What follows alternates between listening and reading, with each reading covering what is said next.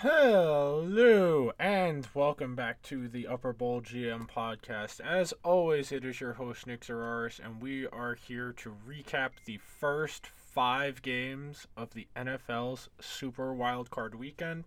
Of course, this is the Monday episode.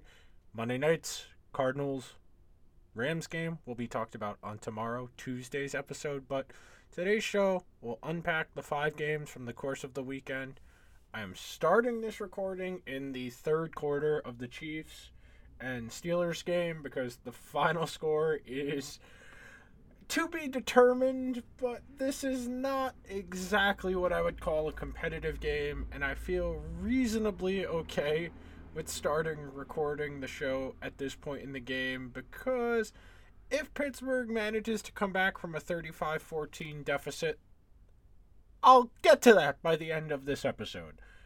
But we'll unpack some of the underlying themes. We'll go game by game, talk a little bit about the debacles in Cincinnati and Dallas, the boat races in Kansas City and in Tampa. We'll look a little bit ahead to Monday night's game. I already talked about it on Friday's episode where we did the NFC preview show, but we'll talk a little bit more about it now that we've seen a little bit of what the playoffs have looked like so far.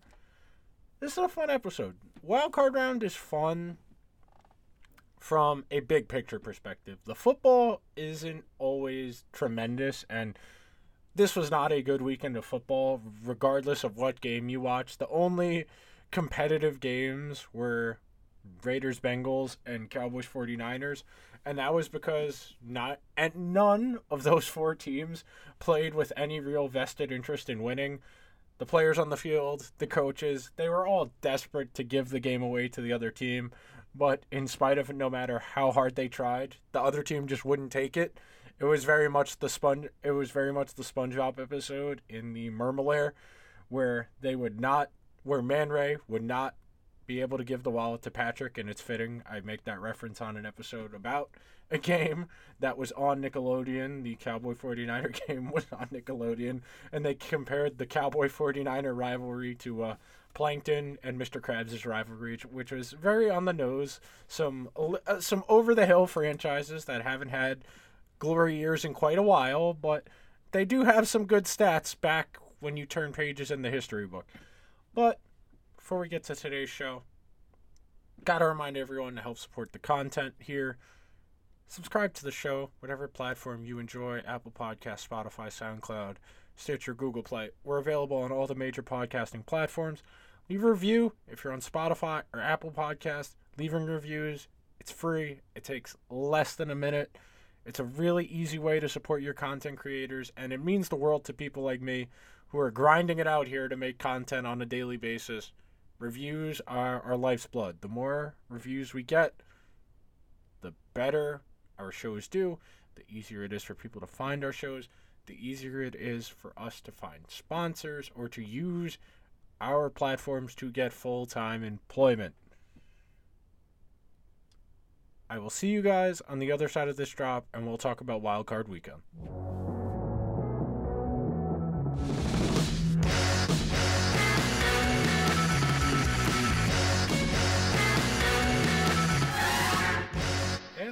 We will get on into it. We will be recapping these games in chronological order. So we will start with the Cincinnati Bengals and the Las Vegas Raiders. The Bengals winning 26 19. I incorrectly predicted that game. I had the Raiders plus what was it, five and a half or six and a half? Hang on, hang on, bad radio.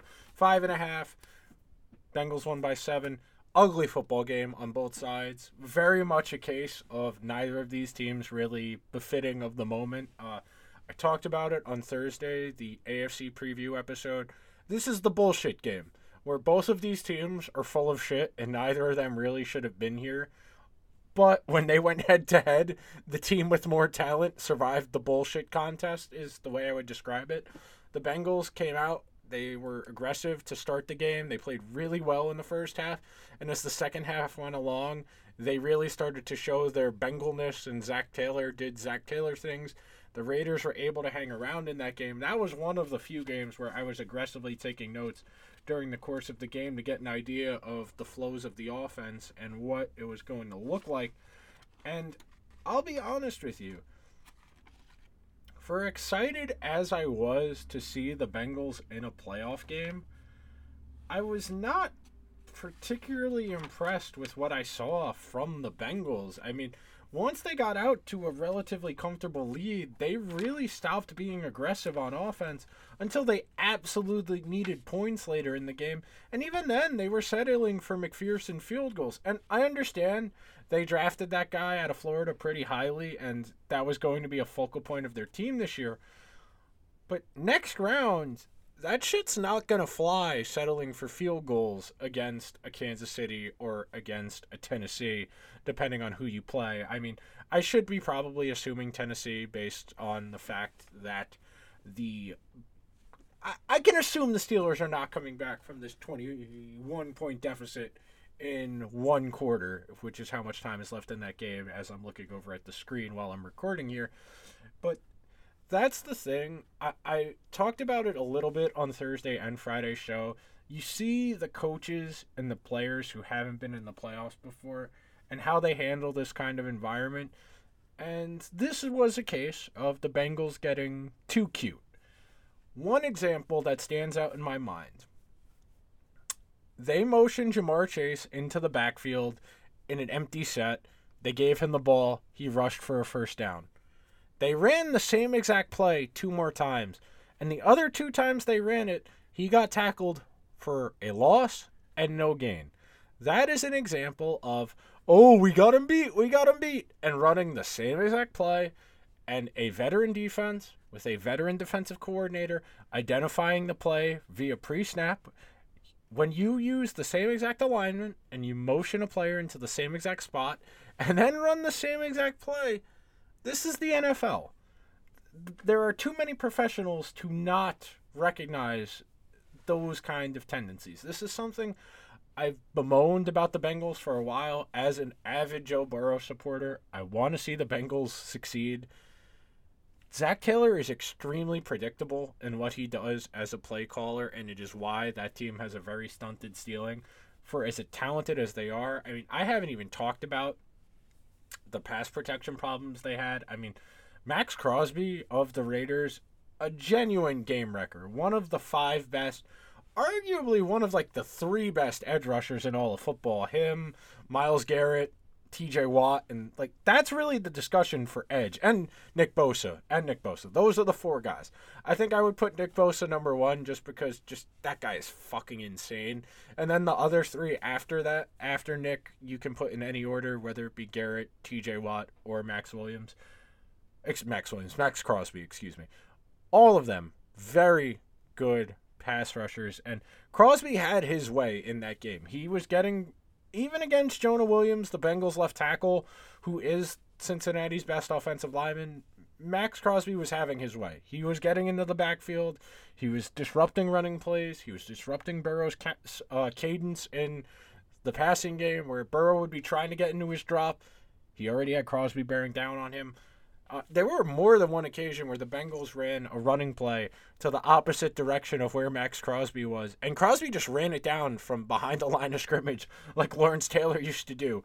And that's not something you see a lot of from the big conventional defensive end edge rushers in the NFL. For the most part, when you assume an edge rusher is a 15, 16 sack edge rusher who's 250, 260, 6'4, 6'5, you're assuming they're going after the quarterback, and if they get a little bit too upfield behind the quarterback or behind the running play, that's the end of the play for them.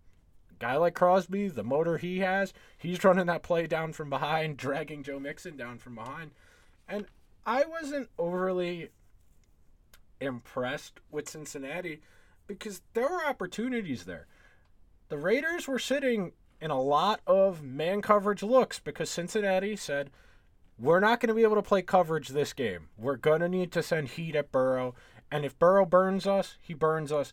But if we sit in coverage and we only send four, he's going to eat us alive. So we're better off trying to send five. And if he eats us alive after sending five, we can live with that. Now, Burrow is unconventional in the sense that as a younger quarterback, second year quarterback, four career starts coming into this year, he's very good against the blitz. Joe is one of the best young players I've ever seen at getting rid of the ball with pressure bearing down on him and not reacting to it. He's one of the few guys who's come into the league in the last few years. Him, Josh Allen stands in that out in that same regard, Lamar Jackson. And yes, that's a credit to Joe's mobility for somebody who's not as athletic as Josh Allen or Lamar. But a lot of it for Joe is pre snap. Him looking around at the defense, seeing where people are lined up, and identifying, okay, that guy is probably coming at me. If he's coming at me, that means the space he's vacating is going to be open. Whatever receiver is there, the ball needs to get there. Even if I don't exactly see where the receiver is and I don't exactly know where that that pass rusher is coming from, I know there's going to be open space there, so the ball needs to go there.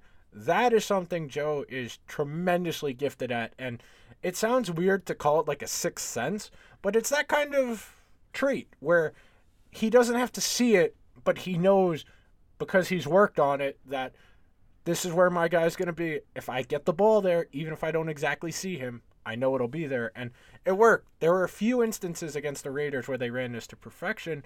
And one of the things I saw a lot, a lot of this weekend across all four ga- five games, excuse me, yeah, I, I keep forgetting that the Steelers and Chiefs are still playing because it's been so uncompetitive, and I'm not really totally looking over at that screen. And the Chiefs just scored a touchdown again as I said that and looked over at the other screen.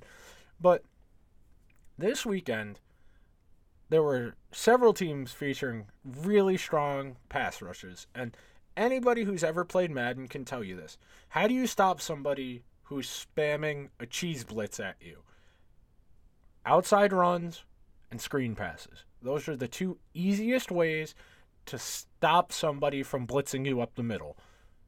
In the Bengals game, they did a few of these to Tyler Boyd out of the slot. They did a few to Joe Mixon. They had the RPOs to Ja'Marr Chase where he would catch the ball at the line of the scrimmage, and it was just a counting game. One receiver in the slot, Ja'Marr Chase two defensive backs. Okay, throw the ball over there. Ja'Marr Chase makes the one guy miss. The receiver in the slot makes his block, and Ja'Marr Chase can make the guy miss. He's off to the races. That's how simple it is for some of these RPO situations. And it's something I wanted to see more of from one of the other games we're going to talk about the Eagles and the Buccaneers. When the Bengals offense was clicking in the first half, they were making it a point of emphasis to get the ball to Ja'Marr Chase because they had a favorable matchup and if you're going to lose in a playoff game, you want the ball in the hands of your best player as often as possible. And other than Burrow, Cincinnati's best player was Ja'Marr Chase. I cannot continue talking about this game without talking about the Cincinnati touchdown right before the half. I'll be honest with you, the referees got it wrong. I am somebody who bet the Raiders to win. I thought the Bengals would win the game. I thought the Raiders would cover. Excuse me, I should have been more clear in my assessment of what I did before the weekend, but that is not supposed to be a touchdown. That play right before the half where Joe Burrow was going out of bounds, they have the whistle. Everybody has read the officiating reports. Everybody knows the networks have talked about it for the last two days. This will be the tuck rule for a new generation of Raider fans. That's just the way football works. Unfortunate shit happens because we have people in their 50s and 60s officiating football games played by guys in their 20s who are moving painfully fast in a way that these guys cannot process. I'll be honest, at full speed, I thought Burrow was out of bounds. I thought he might have been past the line of scrimmage. Clearly, under review, under replay, I should say, he did not step out of bounds. The whistle's blown while the ball's in the air. The Raider defensive back that is closest to the receiver probably isn't with him, even if the whistle doesn't blow. So I will say, I will say to poke a hole in that complaint that there's nobody within five yards of that receiver when he catches the ball. So even if the whistle doesn't blow while the ball is three quarters of the way to the target, somebody's probably not breaking up that pass either way. But Raider fans, I do understand the gripe. Uh, as somebody who bet on the Raiders in a game that was decided by a touchdown, I, I definitely empathize with that pain.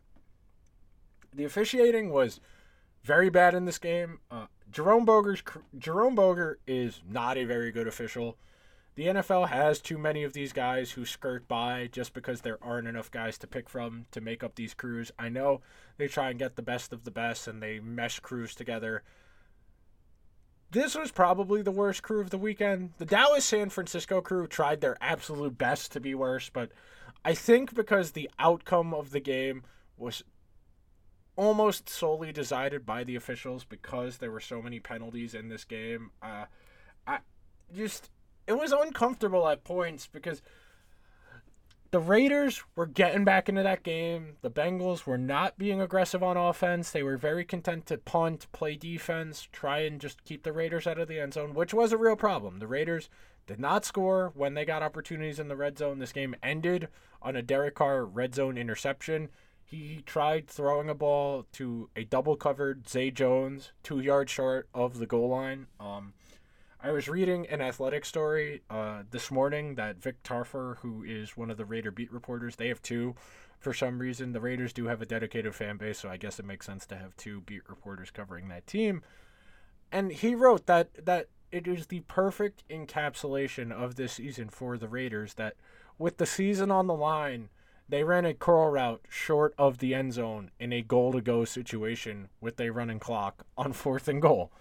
That is the perfect encapsulation of just the small mistakes. You shoot yourself in the foot one too many times. The Raiders had a disgusting amount of penalties. So did the Bengals, to be fair, but that was a very winnable game for the Raiders. And there's a lot of, I don't want to say turmoil because that's not fair to the parties involved in Las Vegas, but I'll say conversation about that team and the direction they're going to go in after the season whether they keep pit boss Rich, Derek Carr, Mayock stays as GM. There's a lot of discussion about that team. It's not particularly fair because of all the bullshit they've endured, but that's just the way football media works. And for Cincinnati, good for you for winning your first playoff game in 31 years. That's good stuff. I- am happy for Joe. I've lo- I'm one of the staunchest advocates for Joe Burrow. I'm happy for Ja'Marr Chase. It's unfortunate that Zac Taylor is going to get to keep that job a lot longer than he probably should because Joe Burrow is so good. But that's big picture direction of the franchise type stuff.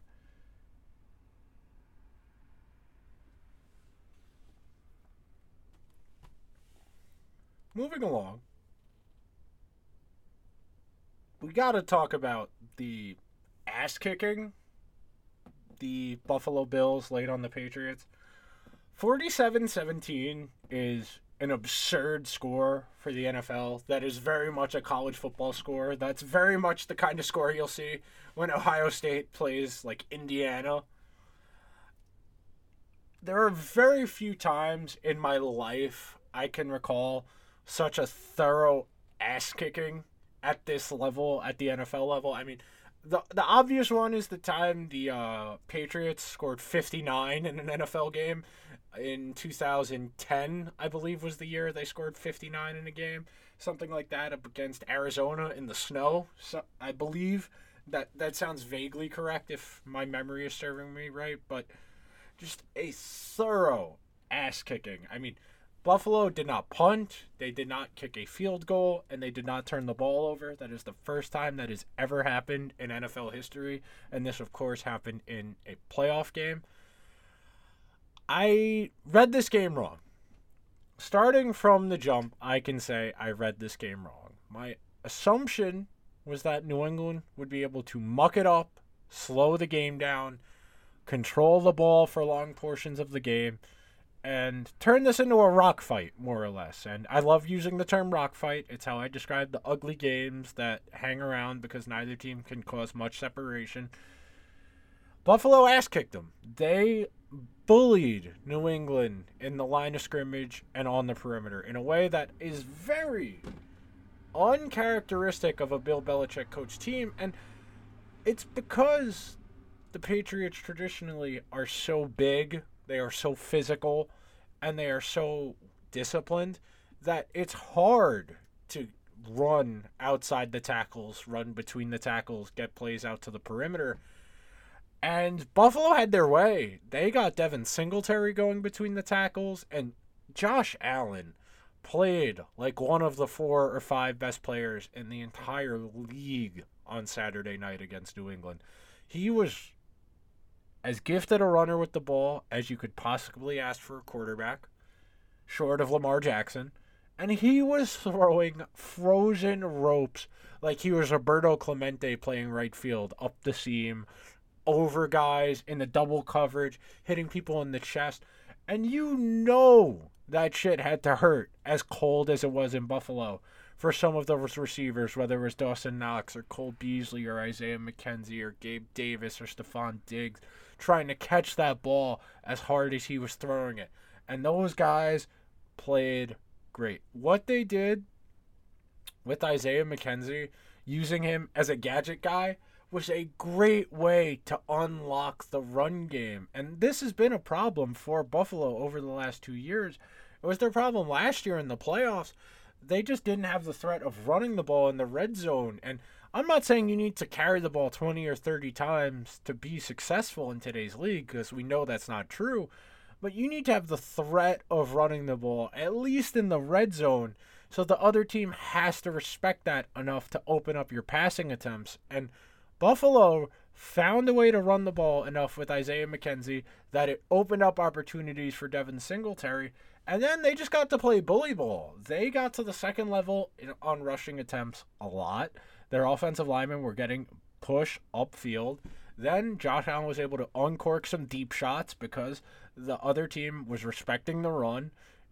And God, he was just electric. I mean, there haven't been that many quarterback performances on that tier in this league ever. I, I just, like I said at the start of this segment, I mean, it has never happened before where a team scored a touchdown every single possession without punting, a turnover, or a field goal. That just has never happened before. And that just goes to show you how good Josh Allen was. And if the Bills are going to play like that, I mean, they're very much capable of hanging with Kansas City or Tennessee. And I I came into this weekend with a slight hint of skepticism because I ate the garbage on the Bills. They were 0 6 in one score games, and one score games are the biggest inflection, swing, pendulum, whatever word you want to use to describe it, of NFL records. If you flip the one the records in one score games, teams are often significantly better or worse, depending on a little bit of luck. And a lot of it the NFL comes down to just for fortuitousness. You get a good bounce of the ball, you get an interception, a fumble, a kick return, whatever you want to say as your swing of momentum, but the Bills were 0 6 in one score games and 10 0 in two score games. Eh, that goes to show you just how good this team can be with a little bit of luck. And they didn't need any luck on Saturday. They just said, We're better than you. We dare you to beat us. And New England has legitimate personnel problems. Not scheme. Nobody could get open for them at all. I like Jakobi Myers. I like Kendrick Bourne. I didn't mind Nelson Agholor for the Raiders last year. I thought, okay, this kind of makes sense. Hunter Henry, same deal, but nobody could get open for the Patriots, and that was a real problem. I mean, once you get to the playoffs and you get into this environment of only playing good teams, you're not going to be able to take advantage of scheme as much. Yes, good scheme does matter. You can take it you can win on scheme. But when you get to hat on hat eventually the Johnny and Joes beat the X's and O's, to quote that old tired cliche that football people love to use. That was the case here. Buffalo thoroughly outclassed New England. The Patriots did not have a chance in this game. More or less from the jump. I mean, you saw it the first time New England had the ball. They went run, run, pass, incomplete, punt, and Buffalo came down and scored again, and it was 14 nothing already. That right there, you realize, oh, well, Mac Jones is the coldest he has ever been in his entire life in this environment, in minus like three wind chill, somewhere in that ballpark. We can't establish the run because the other team doesn't respect our ability to pass. They're going to dare us to pass. We're going to load up the box, dare us to pass. Mac's not making the throws. And I'll be fair, Mac was not the reason the Patriots lost. He wasn't good but he wasn't the reason they lost. I mean, the Micah Hyde interception, the first time New England really got a drive going, that's just a great defensive play. I, I mean, he could have led his receiver a little bit deeper into the end zone, and if that's slightly got a little bit more push, that's like five yards into the end zone instead of right at the goal line. That's probably a touchdown instead of a Micah Hyde interception. But after that pick, and the Bills fans kind of got a little bit of confidence, and they started to kind of realize, hey, we can beat these guys. Fuck these guys. That's when New England got into trouble, and it is so hard to pass your way out of trouble with a young quarterback when they aren't accustomed to it. And a guy like Mac, who's been protected by his scheme all year, has not had to come back from that kind of deficit. And it's hard. When you're not used to doing something, it is a challenge to ask someone to do it. And that's not an indictment on Mac Jones as an NFL quarterback. He will get better over time as a rookie, you cannot complain with what you got out of him. He was the quarter the best rookie quarterback of any playoff team. I mean, that's not really saying much, but he was better. His team played better with him than the Jets did with Zach, than the 49ers did with Trey Lance, Jacksonville did with Trevor Lawrence. I that's not saying much, but the Patriots were able to be successful. They were smoke able to smoke and mirrors their way into the playoffs. They had an outside chance at winning the division. That's a good start for a rookie quarterback. That's all I'm saying about Mac. There is a room for growth. He probably will get better. I don't think Josh McDaniels gets a head coaching job. I don't think any NFL team is dumb enough to do that. Don't prove me wrong. Shad Khan in Jacksonville, please, please, please but the talent gap was very clear, arguably the most of any in this weekend. And I know I'm saying that with the Chiefs and Steelers still being played right now, but New England was very slow. They just did not have anybody who was able to make plays on the ball on defense in a way that could impact the game. I know J.C. Jackson had a lot of interceptions, I believe seven or eight this year. That's a very gaudy number in today's league. Usually, when a cornerback gets that high and the interception total, team stops throwing at them. But Ja'Whaun Bentley is not a fast guy. Even when he's in there, he left the game kind of early with an injury. Dont'a Hightower, not particularly fast. Neither of the safeties, whether it be Adrian Phillips, whatever, not particularly fast.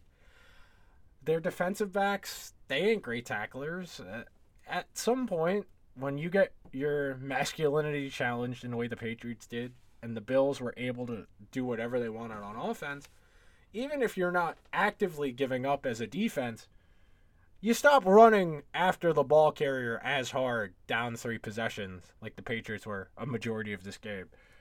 The 17 points is a generous reflection of what New England did on offense. A lot of that came after the game was already well over. I mean, Buffalo front ran as easy as possible. And the thing about these young quarterbacks, and we're going to talk about it in a second with the Philadelphia Tampa game, when they get behind the sticks, when they get into second and third and long, and they have to throw the ball, and the game speeds up for them, that is where you can tell who is actually good and who isn't.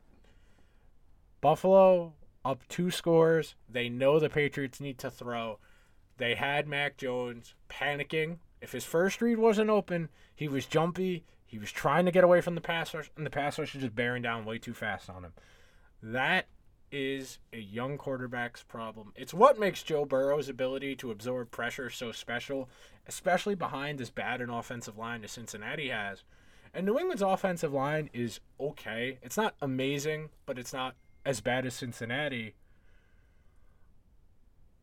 I want to say New England will learn from this. They'll clean up their cap. They will get rid of some of these bad contracts. They will continue to tool the roster for Mac, but they need speed. They need a good number one X receiver, boundary receiver. Bill is not very good at drafting those. I don't know where New England goes from here. Buffalo very much could win the AFC. It'll probably be them or Kansas City. And we'll keep on moving along here, and we get to Philadelphia and Tampa. The Buccaneers winning 31 15, and that is an extremely generous final score based on how the Eagles played in this game.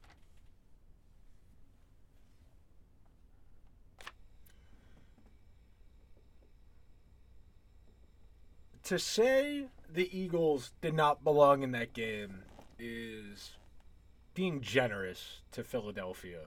Uh, I don't know how else to describe it. That was a boat race, just flat out. Philadelphia could not move the ball on offense in any regard. Everything I just said about Mac Jones and getting your young quarterback into obvious passing situations where the game gets faster, that times like a hundred because for as good as Philadelphia's offensive line was, it could not hold up against that Tampa pass rush because they knew Hurts had to drop back a lot when you are down three scores the entirety of the game, four scores as the game progressed. Uh, and Philly didn't have anyone getting open. Uh, okay, that's not true. I shouldn't say that.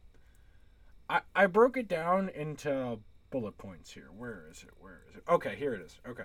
I the subheading I wrote was Philadelphia can't move the ball. Number one, Jalen Hurts cannot see the field well. So, because he's got the pass rush bearing down on him so often, he's only looking at his first read, and after his first read isn't there, he's turtling to protect the ball and not fumble.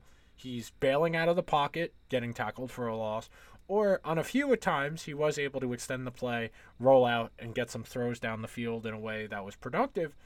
But for the most part, he didn't have a full view of the field. He wasn't comfortable in the pocket. That's the foundation of this. Because he couldn't do that, it's very fair to say the game was too fast for him because he couldn't get to his second read because of how bad his pass pro was holding up, because it was an obvious passing situation, he wasn't seeing the field very well. He had DeVonta Smith open a lot, but because he couldn't get off his first read, who for some reason a lot of this game was Quez Watkins, who had way too many targets for somebody who's a number three receiver on a team. And I get it. This is the old Madden trope of if it's your number three receiver, he's matched up on the other team's number three corner, and the number three corner is less talented than the number one corner. But DeVonta Smith was open a lot and just didn't get emphasized in a way that you want your best player to be in a way that you saw other teams do, whether it be Cincinnati with Ja'Marr Chase in the first half or what Buffalo was doing with Stefon Diggs at key points in that game to try and keep drives moving. And it's not like Tampa Bay was doubling DeVonta Smith. For the most part, they were sending five and playing man, and Jalen Hurts just could not absorb that pressure in a productive way and find open receivers. It's frustrating to watch when you see somebody like Hurts, who you know has talent, get jumpy, and then once they're jumpy in the pocket, that's when it starts to fall apart. When you're jumpy, your mechanics aren't right, so you're less accurate. When you're less accurate, you're turning the ball over, you're missing guys who are open, and then your offense just becomes non existent. You can't move the ball, you're ineffective offense. Uh, there was more than one point where I thought they should have put Gardner Minshew in just to see what he could do because Hurts was so rattled. And that's a confidence thing. You know Jalen Hurts has talent, you know he can move the ball in the ideal situation but in a game like that on Sunday afternoon, where you know where he's fucked more or less, there's no other way to put it. What's the problem with putting in your backup just to see if he can do anything because of how bad it's gone? I I want to say that's just a rookie quarterback. I mean, not really. Jalen Hurts started eight games last year, twelve games last year, so he started majority of the Eagle games last year. First NFL playoff start. Nick Sirianni's first playoff game as an NFL head coach. I really didn't see a way in which Tampa Bay lost this game. I said I picked Tampa Bay to cover the number eight and a half was kind of eight and a half. Yeah, eight and a half was a big number. I thought there wasn't really going to be a way for Philadelphia to keep up, which is the problem. Philadelphia is very good when they're able to dictate the game. I mean, they didn't have a winning record against a an over 500 team. They had two swing games against teams that ended up being 500, which they both lost. Excuse me, they both yeah, they both they lost both of those games, but they weren't a particularly good team. They were best of the bad teams. This was a transitional year, first year coach. They wanted to see what they had in Jalen Hurts. This was a good year for the Eagles franchise in terms of the direction of the team because you got a better idea of where everything stands. You have three first round picks. You will be able to improve this roster. you can decide to go get a Russell Wilson, a Deshaun Watson. You can draft somebody, or you can roll it over with Jalen Hurts to next year and say we want to go at a C.J. Stroud or a Bryce Young down the road. Good organizational direction. As for Tampa, they got to make sure Tristan Wirfs and Ryan Jensen, the two offensive linemen who got hurt in that game, are okay. Uh, Tristan Wirfs been an All Pro as the second year player is incredible. He has yet to miss a start coming into this game. One of the best tackles in all of football. Jensen is an interior offensive lineman for Tampa. You need those guys to be okay. You probably can survive if you're missing one of them. But as the playoffs go along here, gonna be kind of tough sledding. You're pro- you're looking at playing the winner of Arizona and the Rams. The Rams beat Tampa in week two of the season. I want to say I feel like Tampa Tampa knows what it takes to win. They came out, they were great on offense. They were slow to start. Brady missed a few wide open guys. Tyler Johnson had a f- couple of pretty bad drops. Uh, Cyril Grayson, the hero of the Jet game, wasn't active. Scotty Miller had one touch. They had OJ Howard in there. They had Cameron Brate. Mike Evans had a terrific game. They got Ke'Shawn Vaughn going in the running game. They had Gio Bernard back for the first time in a couple weeks, which was good to have for their passing game. We all know how much Brady loves his passing down backs, whether James White, James White, Kevin Faulk, whoever he had in New England. What they did with Leonard Fournette last year in the playoffs, where they got him going as a receiving back, even though that's not traditionally what you would think of Leonard Fournette as. Tampa's right there. I do think the NFC is a little bit more wide open than the AFC because the AFC really it's it's Kansas City or Buffalo. I don't see a world in which Tennessee or the Bengals can make a run against one of those two teams, but that's how we play the games. I'm not always right. I, I was wrong on all of the AFC games in terms of gambling. Sad. But actually I can't say that yet. Pittsburgh still has a chance. They could still cover 14 and a half, as stupid as that sounds. Continuing along here, San Francisco Dallas. Entertaining game, not a good game, though it's possible for those things to be the same. Uh, so many penalties on both sides. This is very much a similar case to the Las Vegas and Cincinnati game where neither of these teams particularly deserved to win, but one team got to have more points when the clock expired. Dallas really did not look good at any point in this game. They had a little bit of a run in the second half where they got back into it, got it to a one score game. They started playing a little bit better on defense. They started to be able to move the ball a little bit better on offense, but the mistakes are the the mental mistakes at this point in the season are just inexcusable. Those are preparation, those are coaching mistakes. At some point Mike McCarthy needs to be held accountable for having the most penalized team in the league this year. The Cowboys have one of the best rosters in all of football. They did not play like it today. The inefficiency on offense was a problem. And yes, I know Dak is still working back from that debilitating leg injury from last year. His mechanics have not been great this year. As somebody who's very high on Dak, who thinks he's one of the six or seven best quarterbacks in the entire league, who's bet on him to win MVP each of the last two seasons, I want to see more from him. I know it's in there. His mechanics were very bad today. A lot of throwing off of one foot, not stepping into your throws, only throwing with your upper body. That's how you turn into 2020 Cam Newton.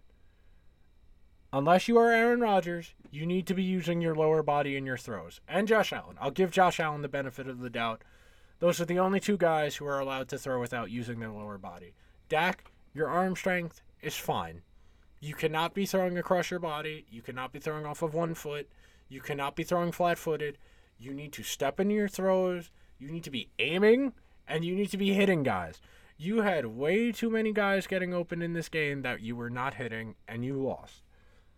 San Francisco played okay. I will not say they played well because they let Dallas back into that game. The final score being 23 17 is a reasonable reflection of what happened in that game. San Francisco got out to the lead early. They played pretty well in the first half. They ran the ball with some regularity. They didn't really get George Kittle involved like at all. I understand they were using him a lot in the run game, but get the ball in the hands of your best players. They did a good job of that with Deebo. I can't say they didn't. Deebo is San Francisco's best offensive player. It's only taken three ish years for Kyle Shanahan to realize that, but they made it a point of emphasis. Elijah Mitchell had a really nice game. I, I liked what I saw out of Elijah Mitchell. Really good game out of the backfield. Being able to make guys miss in at the line of scrimmage, at the point of contact, and getting secondary runs, being able to absorb contact, drag guys with them on his back. But Jesus Christ, that game did not need to be as difficult as it was for the 49ers. I mean, they were playing with a lead the entire first half, 10 nothing, 13 nothing. I still don't know why Kyle Shanahan opted to kick a field goal there to go from 10 nothing to 13 nothing when it was fourth and one from the Dallas 19. If you can't get one yard in a playoff game against a team that's kind of reeling on their heels, I just don't know. And I am one of the staunchest Kyle Shanahan defenders on the internet. I think he is one of the best coaches in the entire NFL. I wish he was the coach of the Giants. He's got a good eye for personnel. He's got a strong he's very good at scripting offenses, so your first 15 or 20 plays, you know, are always going to be money. I want to see him get the killer instinct that good coaches get, especially good offensive coaches get.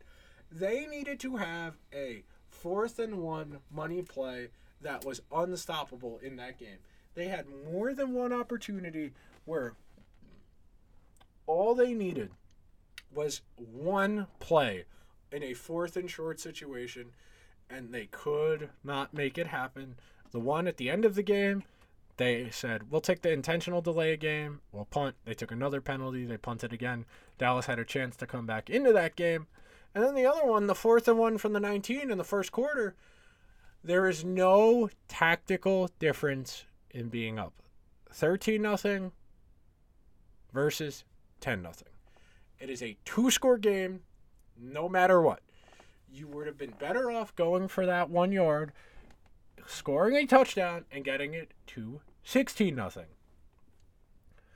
You get it to 16 or 17 nothing, depending on the extra point. If you want to go for two, whatever, you are in a lot more advantageous situation. And only settling for the field goal there gave Dallas momentum, let Dallas get back into that game in a way they would not have been able to if San Francisco had come down and scored a touchdown.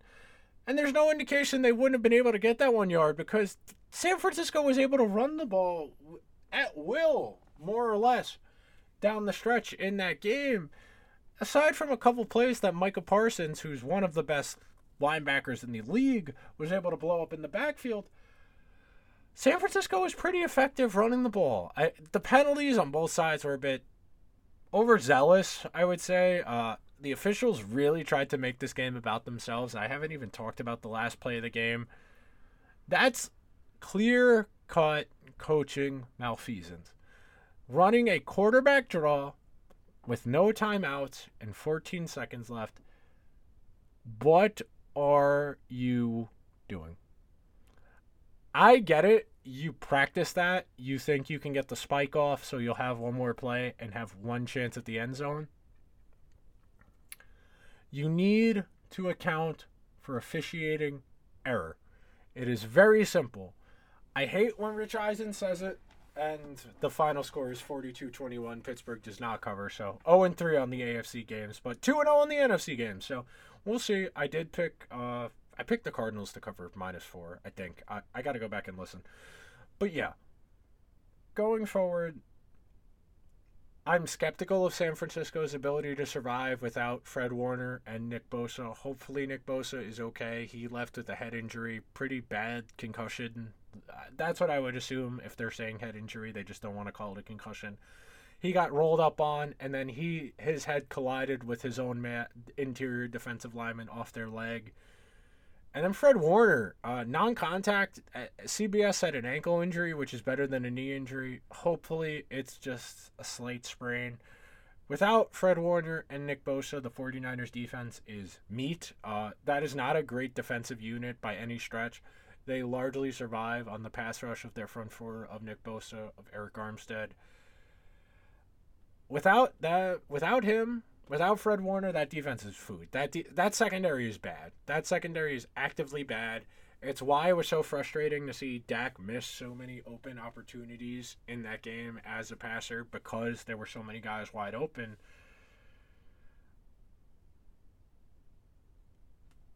At some point, Dallas needs to figure out this head coaching thing. Um, they gave Jason Garrett way too long.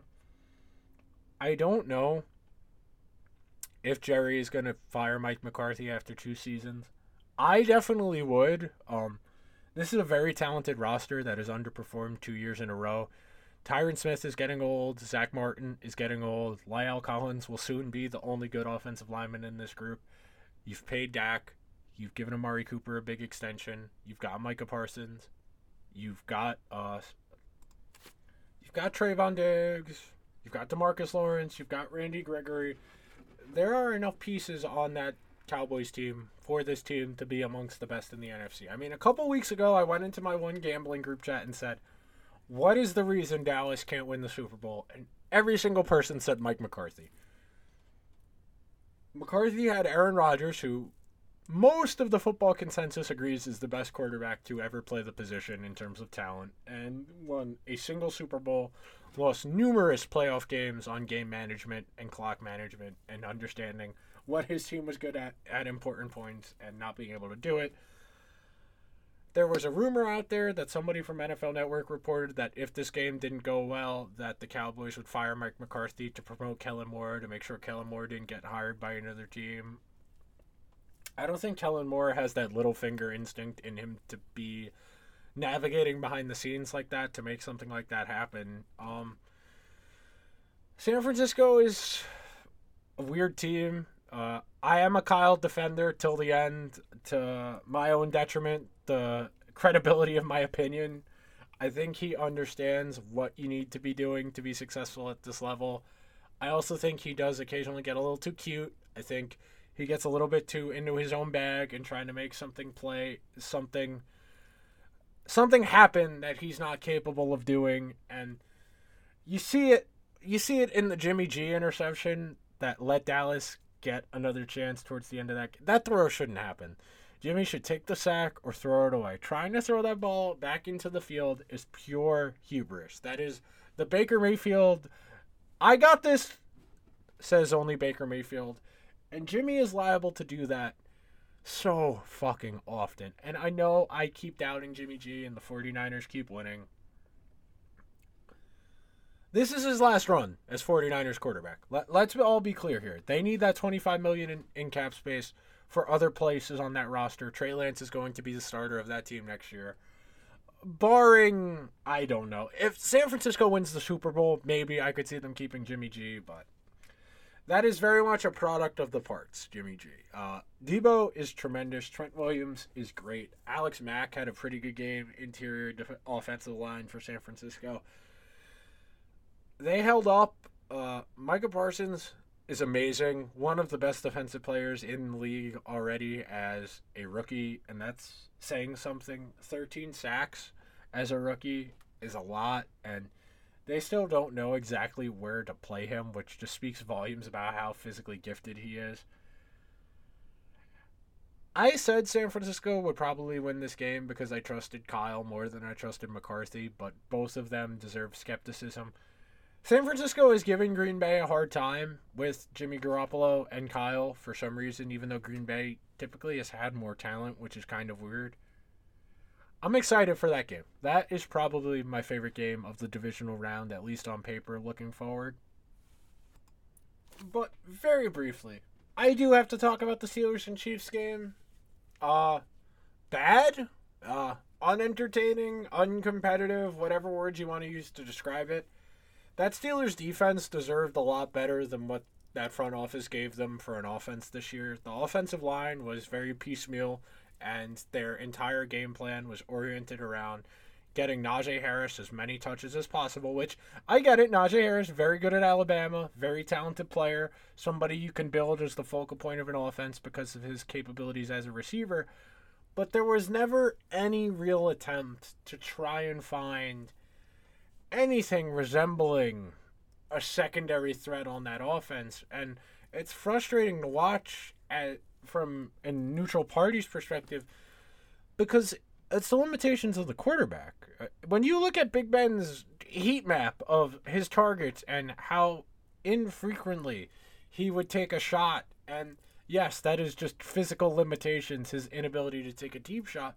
But if your quarterback is incapable of throwing more than 15 yards down the field, more than like two or three times a game, you probably shouldn't be starting him. And I understand this is a flawed hole in the football man's logic that if we can win eight games with a bad quarterback and get to the playoffs, we'll take our chances.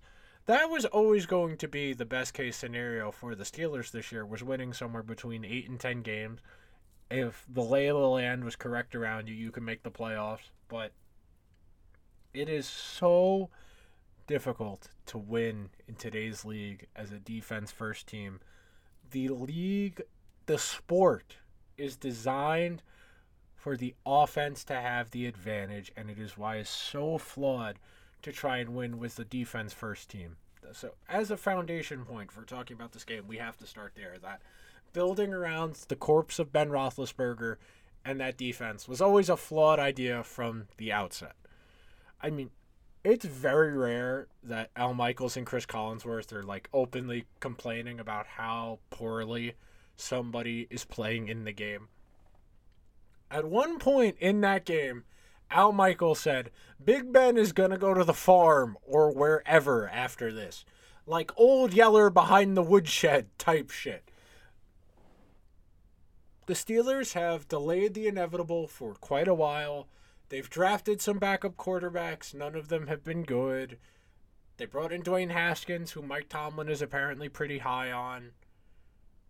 Until I see it, I won't believe it it seems almost impossible that the Steelers did not win another Super Bowl after the one against the Cardinals with all the talent they've had go through that team on both offense and defense.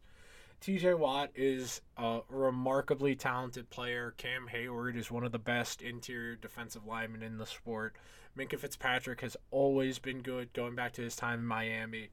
But Pittsburgh wasted a really good team. And I haven't even talked about Kansas City yet. This was like Kansas City's like B plus effort. They weren't even like that good on offense until late in the second quarter. That first quarter was pretty dull. Andy Reid, for the love of God, stop being cute. You have maybe the best thrower of a football in the history of footballs as your quarterback. We don't need wildcat plays with a wide receiver and a running back. Let Patrick Mahomes throw it 50 times. If you lose, I can live with that. I cannot lose with you handing off to Darrel Williams. Jerick McKinnon was a pleasant surprise in this game. He was pretty good out of the backfield as a receiver and a runner. Let's stop being cute, Andy Reid.